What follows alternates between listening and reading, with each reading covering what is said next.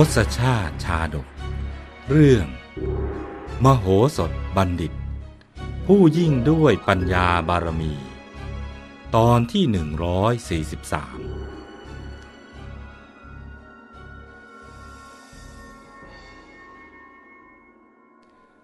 จากตอนที่แล้ว วันคืนล่วงไปนานนับแรมปี ภายหลังจากที่กองทัพฝ่ายปัญจาลนคร เป็นฝ่ายพ่ายแพ้อย่างย่อยยับ ต้องถอยหนีกลับมาอย่างไม่เป็นท่า เพราะอุบายอันแหลมคมของมโหสถบัณฑิต ยามใดที่พรามเกวัตส่องดูใบหน้าของตนบนกระจก มองเห็นรอยแผลเป็นที่หน้าผากทีไร ก็ให้เป็นเดือดเป็นแค้น ถึงกับขบกรามแน่น แล้วเปล่งเสียงคำรามออกมาดังๆ ด้วยแรงแค้นแรงอาฆาต ที่สมแน่นอยู่เต็มหัวอก ครุ่นคิดอยู่ว่า เมื่อใดตนจึงจะสามารถแก้แค้นมาโหสถได้สำเร็จ จึงได้วางแผนการที่จะฆ่าพระเจ้าวิเทหราชกับมโหสถ โดยในที่สุดก็เห็นลู่ทางว่า จะต้องล่อวิเทหราชและมโหสถ เข้ามาสู่ในเมืองเราก่อน แล้วจับฆ่าซะ รีบนำเรื่องนี้ขึ้นกราบทูลให้พระเจ้าจุลนีทรงทราบทันที พระเจ้าจุลนีได้ทรงสดับถ้อยคำอันเด็ดเดียวของพราหมณ์เกวัตแล้ว ก็ทรงสนพระไทย จึงตรัสว่า ท่านอาจารย์ ไหนลองบอกบายให้ฉันทราบสักหน่อยเถิด ขอเดชะ อุบายนี้น่ะสำคัญมาก ข้าพระพุทธเจ้า จะกราบทูลได้ก็ต่อเมื่อ ข้าพระพุทธเจ้า ได้อยู่กับพระองค์เพียงลำพังเท่านั้น เพราะที่ผ่านมานะความลับของเรารั่วไหลไปได้ พรามเกวัตกราบทูล เออ จริงสินะท่านอาจารย์ ครั้งนั้นความลับของเรานี่ก็เคยแพร่งพรายไปคราวหนึ่งแล้ว แต่ครั้งนี้นะ่ะ หากระมัดระวังไว้ก่อนก็ดี ประวัติศาสตร์จะได้ไม่ซ้ำรอย ท่านอาจารย์จงเลือกเอาเถิด ท่านเห็นว่าที่ใดน่ะเหมาะสม ก็จงบอกเรามาเถิด ครั้นแล้วพราหมณ์เกวัตก็ได้ทูลเชิญพระราชา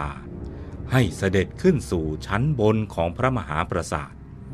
อันเป็นห้องบรรทมของเท้าเธอ เมื่อเสด็จถึงห้องบรรทมแล้ว พราหมณ์เกวัตได้เหลียวมองทั่วห้องแล้ว จึงกราบทูลว่า ที่นี่และพระพุทธเจ้าค่ะ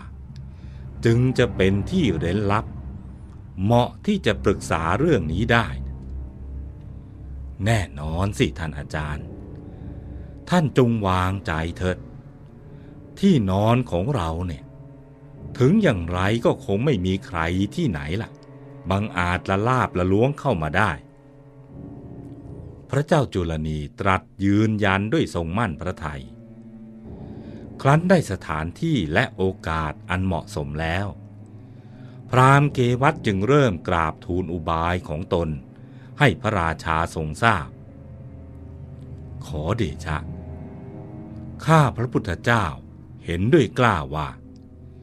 จะต้องใช้อุบายล่อหลอกพระเจ้าวิเทหราช ให้มายังปัญจาลนครของเรา จากนั้นจึงค่อยปลงพระชนพระองค์ พร้อมกับกำจัดมโหสถซะในที่นี้แหละพระพุทธเจ้าค่ะ อุบายของท่านก็น่าฟังอยู่ เราเห็นด้วยในหลักการ แต่ในทางปฏิบัตินะ่ะเรายังมองไม่เห็นเลยว่า จะมีวิธีใดที่จะล่อหลอกพระเจ้าวิเทหราชออกมาได้ พระเจ้าจุลนีตรัสทักท้วงขึ้นในทันที มีหนทางแน่นอนพระพุทธเจ้าค่ะ พรามเกวัตกราบทูลรับรอง จะเป็นไปอย่างไร ในเมื่อพระองค์ก็ทรงรู้ทั้งรู้ว่า ปัญจาลนครน่ะเป็นปฏิปักษ์กับมิถิลานครมาก่อน ที่ไหนศัตรูคู่ศึกอย่างวิเทหราชและมโหสถ จะยอมมาให้เราบั่นคอถึงที่นี่ ยิ่งคนฉลาดอย่างมโหสถด้วยแล้วนะ ไม่มีทางมาเป็นอันขาด เท้าเธอทรงแย้ง ด้วยยังไม่ทรงมั่นพระไทยนัก ต้องมาแน่นอนพระพุทธเจ้าค่ะ เกวัตกราบทูลยืนยันอย่างมั่นใจ แล้วค่อยๆเผยแผนการของตน ด้วยข้ออุปมาที่น่าฟังว่า ธรรมดาปลาทั้งหลายเนี่ย เห็นเหยื่ออันมีรสโอชะแล้ว ก็จะต้องแล่นเข้าหุบเหยื่อ ไม่มีปลาตัวใดที่ไม่ปรารถนาจะกินเหยื่อหรอก ฉะนั้นขอพระองค์ ทรงเป็นเช่นนายพรานเบ็ด ส่วนข้าพระองค์จะอาสาเป็นสายเบ็ด เราจะร่วมกันล่อปลาโง่ให้มาติดเบ็ด ด้วยเหยื่อล่อคือกามคุณพระพุทธเจ้าค่ะ ที่ว่าอาศัยกามคุณเป็นเหยื่อล่อนะ่ะท่านหมายความว่าอย่างไร ขอเดชะ เรื่องนี้ไม่ยากเลยพระพุทธเจ้าค่ะ ก็พระราชธิดาปัญจาลจันทีของพระองค์นะ่ะทรงพระสิริโฉมงดงามยิ่งนัก ถ้าอย่างไรเนี่ย รามเกวัตกราบทูลยังไม่ทันจบ พระเจ้าจุลนีก็ทรงกลิ้วขึ้นมาทันที ตรัสด้วยพระสุรเสียงอันดังว่า หยุดเสียเถอะท่านอาจารย์ ท่านจะให้เราเอาธิดาของเรานะ่ะไปล่อฆ่าศึกอย่างนั้นหรือ ท่านน่ะดูหมิ่นเรามากไปแล้วคัตติยะวงของเรานะ่ะไม่เคยทำเช่นนั้น หากท่านพูดไม่เข้าหูเราอีกเนี่ย เราจะตัดหัวท่านซะ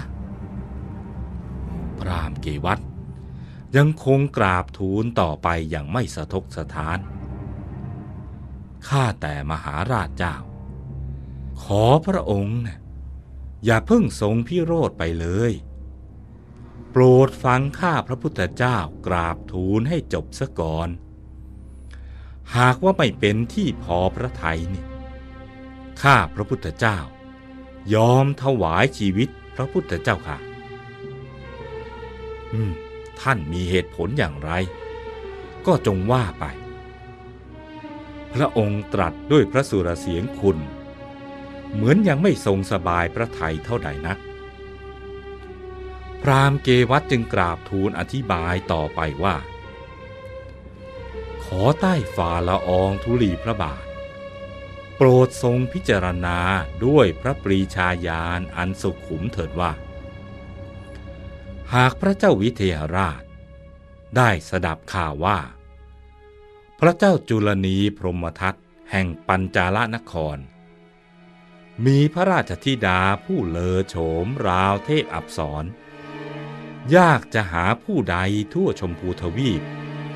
เหมาะสมที่จะเป็นคู่ครองของพระนาง เว้นเสียแต่พระเจ้าวิเทหราชเท่านั้น เมื่อนั้น พระเจ้าวิเทหราช จะทรงรู้สึกเช่นไร ดวงเนตรของพระองค์จะมิเบิกกว้างด้วยแรงสิเนหาในตัวพระนางดอกหรือและยิ่งได้ทราบว่า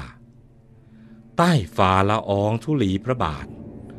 มุ่งหมายที่จะพระราชทานพระราชธิดา ให้แด่พระเจ้าวิเทหราช เพื่อเป็นการลบล้างข้อที่เคยเป็นศัตรูคู่ศึกกันมาแต่ดั้งเดิม และเพื่อผูกสัมพันธไมตรีต่อกัน ด้วยความจริงใจ เหมือนสายโซ่ทองที่คล้องกระชับแน่น พระเจ้าวิเทหราช จะยิ่งทรงปราบปลื้มเพียงใด พระองค์จะทนนิ่งเฉยต่อข้อเสนอได้ดี เช่นนี้ ได้หรือพระพุทธเจ้าค่ะ พระเจ้าจุลนีทรงครุ่นคิดอยู่ครู่หนึ่ง ก่อนที่จะตรัสถามว่า เออ ฟังดูเข้าทีนะท่านอาจารย์ แต่ท่านอาจารย์ลืมไปแล้วหรือว่า บัดนี้วิเทหราช ยังมีพระมเหสีอุทุมพรเทวี เป็นยอดดวงใจ พระนางนั้นเราก็สมบูรณ์ด้วยพระสิริ และเปี่ยมด้วยสติปัญญาฉไหนวิเทหราชจึงจะมาลุ่มหลงในทิดาของเรา ถึงกับยอมเสด็จมาปัญจาลนคร เพราะนั่นเท่ากับยื่นคอมาหาดาบ ท่านว่าจริงไหมล่ะ แต่ข้าพระองค์ว่า ถ้าวิเทหราชนั่นมีปีก เช่นปักษาปักสีพระองค์ก็คงบินมาทันทีที่ทราบข่าวเสียด้วยซ้ำไป เพราะความงดงามนั้น แม้ว่าจะงามปานกัน แต่โอชารสแห่งพระกระยาหารเก่า หรือจะสู้พระกระยาหารใหม่ได้ อีกประการหนึ่ง พระมเหสีที่ทรงมีอยู่แล้วนั้นก็เป็นเหมือนของเก็บตกที่ถูกยกยอขึ้น ถ้าว่าโดยสกุลแล้วเนี่ยก็เป็นเพียงแค่สามัญชนธรรมดา และจนถึงบัดนี้นะก็ยังไม่อาจให้กำเนิดทายาทสืบราชบัลลังก์วิเทหรัฐได้ ส่วนพระนางปัญจาลจันทีของเรานี่สิ เป็นขัตติยานียอดทิดากษัตริย์โดยแท้ พระเจ้าวิเทหราชซึ่งเป็นเช่นปลาโง่ ที่กำลังหิวเหยื่อ เมื่อพรานเบ็ดย่อนสายเบ็ดลงต่อหน้า ที่ไหนจะยอมหยุดยัง้ง ไม่ฮุบกินเหยื่อนั้นเล่า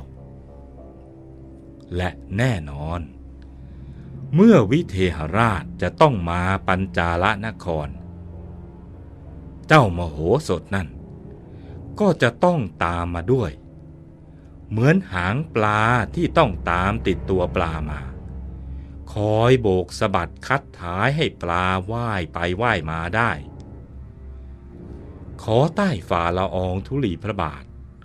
โปรดทรงพิจารณาดูก็จะทรงเห็นว่า หลังศัตรูกำลังปรากฏให้ทอดพระเนตรอยู่ไวๆแล้วมิใช่หรือ พระพุทธเจ้าค่ะ พระเจ้าจุลนีทรงสดับถ้อยแถลงอันยืดยาวของพรามเกวัตอย่างสนพระไทย และดูเหมือนว่า จะทรงเห็นคล้อยตามอุบายของเกวัตไปเสียทุกอย่าง ทั้งนี้ เพราะความแค้นนั้น ยังปรากฏอยู่ในพระหาไทยมิรู้หาย ดังนั้นถ้าจะมีช่องทางใด ที่จะทรงแก้แค้นได้ พระองค์ก็ย่อมจะเห็นด้วยเป็นธรรมดา เฉียบขาดมากท่านอาจารย์ อุบายของท่านเนี่ยช่างเยี่ยมยอดจริง ๆ เท้าเธอตรัสชมด้วยทรงพอพระทยัยอืม เราชักอยากจะเห็นหน้าศัตรูเร็วๆเสียแล้วล่ะ คราวนี้จะได้เห็นกันว่า วิเทหราชและมโหสถนั่นน่ะจะทำหน้าอย่างไร เมื่อตกอยู่ภายใต้เหงือมือของเรา แต่ว่าความลับทั้งหมดนี้ พระองค์ทรงลืมไปสนิทว่า ในห้องพระบรรทมนั้น นอกจากพระองค์และพราหมณ์เกวัตแล้ว ยังมีนางนกสาลิกา ที่พระองค์ทรงเลี้ยงไว้ประจำห้องพระบรรทมอยู่ตัวหนึ่ง ถึงมันจะไม่ใช่มนุษย์ แต่ก็สามารถเข้าใจเรื่องราวทุกสิ่งทุกอย่างที่มนุษย์สื่อสารกัน เพราะเหตุนั้น สิ่งที่พราหมณ์เกวัตได้กราบทูลพระเจ้าจุลนีแล้ว จึงไม่ใช่ความลับที่รู้กันเพียงลำพังสองคนอีกต่อไป ส่วนว่าเรื่องราวจะเป็นอย่างไรนั้น โปรดติดตามตอนต่อไป